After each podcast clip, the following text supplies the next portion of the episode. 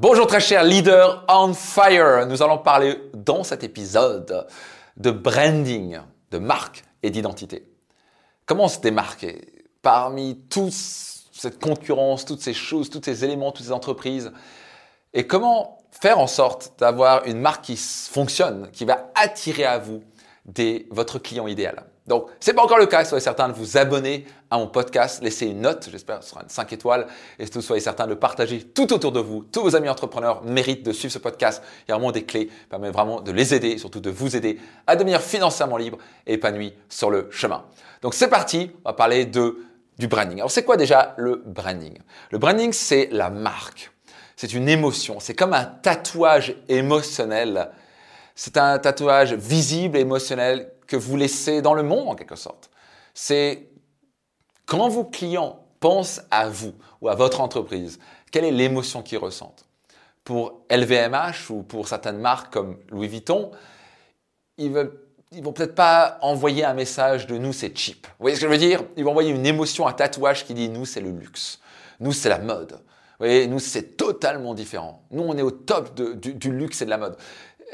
Ça va pas être dans la moyenne, ça va pas être un truc bas de gamme et ça va pas être un truc cheap. Vous me suivez? Chez Auchan, ça va être une autre émotion. Ça va être acheter les choses peu chères. Vous me suivez?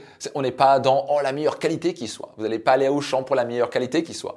Vous allez peut-être aller chez Mercedes ou Rolls, la Rolls-Royce, pour avoir une qualité exceptionnelle, un confort exceptionnel. Chaque marque va envoyer une émotion spécifique. Quelle est l'émotion? Quel est le tatouage visible et émotionnel que vous avez envoyé dans le monde? Et pour beaucoup d'entreprises et beaucoup d'entrepreneurs ne comprennent pas qu'ils sont une marque. Vous devez comprendre que votre marque, c'est votre atout majeur. Parce qu'à la fin, c'est complètement inconscient, mais ce qui fait que les gens se souviennent de vous? Quelle est la promesse de votre marque? Ils doivent se dire, ah, cette marque, elle est géniale parce que ça, ça, ça, ça. OK? S'ils se disent, ouais, cette marque, je sais pas, ça me fait ni chaud ni froid, ça n'envoie aucune émotion, c'est une entreprise parmi les autres, vous perdez énormément d'argent. Donc maintenant, ça c'est le branding. Maintenant, comment faire en sorte d'avoir un branding efficace.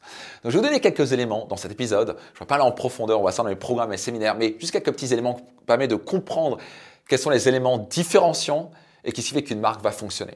Un des éléments fondamentaux pour une marque, c'est d'avoir une promesse forte. Quelle est la promesse de votre marque? Comme je l'ai dit, par exemple, chez Apple, ça représente l'innovation et la qualité. ok? Et c'est ce sentiment d'être différent, d'être un rebelle. Chez Ferrari, pas vrai? Il y a une promesse de la marque. Tu vas rentrer dans cette voiture, toutes les têtes vont, vont tourner. Tu achètes une élévation sociale. Tu dis que j'ai une Ferrari, dont j'ai réussi sur le plan financier. C'est permettre de dire, envoyer un message à tout le monde. J'ai une Ferrari, je suis élevé socialement, tout le monde me regarde. Tout le monde me regarde et voit que j'ai du succès. Je suis un homme ou une femme à succès. C'est la promesse de la marque. Quelle est la promesse de votre marque? Vous allez comprendre ça, vous devez travailler dessus. Il y a grand plaisir de vous accompagner à travers mes différents programmes et séminaires pour vraiment aller en profondeur là-dessus, vous n'avez pas idée l'impact. C'est notamment la clé qui permet de multiplier par 5, par 10 votre business. ok? Et tellement d'autres éléments que j'ai à vous transmettre. J'en suis tellement passionné. Autre élément, c'est le why, le pourquoi, votre raison d'être. Pourquoi vous levez-vous le matin? Est-ce que votre marque communique ça clairement? Qu'est-ce qui fait que vous levez le matin? Est-ce que c'est juste vendre des produits?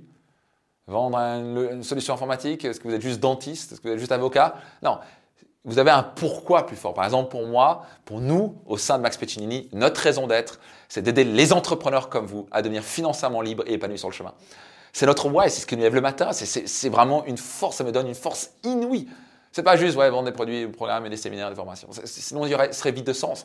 C'est quelque chose de plus grand que soi. Le why doit être, cette raison d'être doit être quelque chose de plus grand que vous. Quel est votre why? Quelle est votre raison d'être? Il doit être puissant, doit être forte et clairement communiqué. Aussi, après, il y a des éléments comme bien sûr le logo. Est-ce que le logo est cohérent avec votre marque? Il y a des logos qui sont pas du tout cohérents. J'ai des entreprises qui m'ont dit, mais mon Dieu, sont cohérents. ils vendent du luxe, son logo, il paraît cheap et c'est orange, et ça paraît EasyJet. Ça passe pas.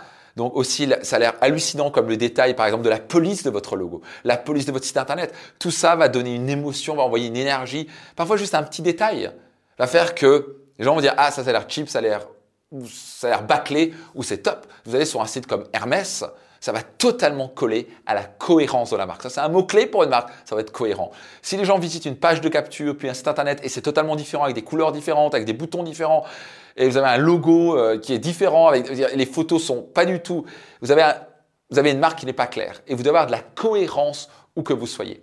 Donc, voici quelques éléments euh, d'une marque. Donc, ça permet d'un petit peu de réfléchir, de commencer à vous ouvrir en disant, OK, sur quoi je dois travailler Mais surtout, la chose fondamentale, c'est que vous fassiez une décision avec vous-même. Je vais travailler sur ma marque. Je vais créer un branding puissant qui va attirer à moi le client idéal, le client que je veux. C'est vraiment un travail à faire. Alors, c'est peut-être pas la top priorité de votre entreprise pour l'instant.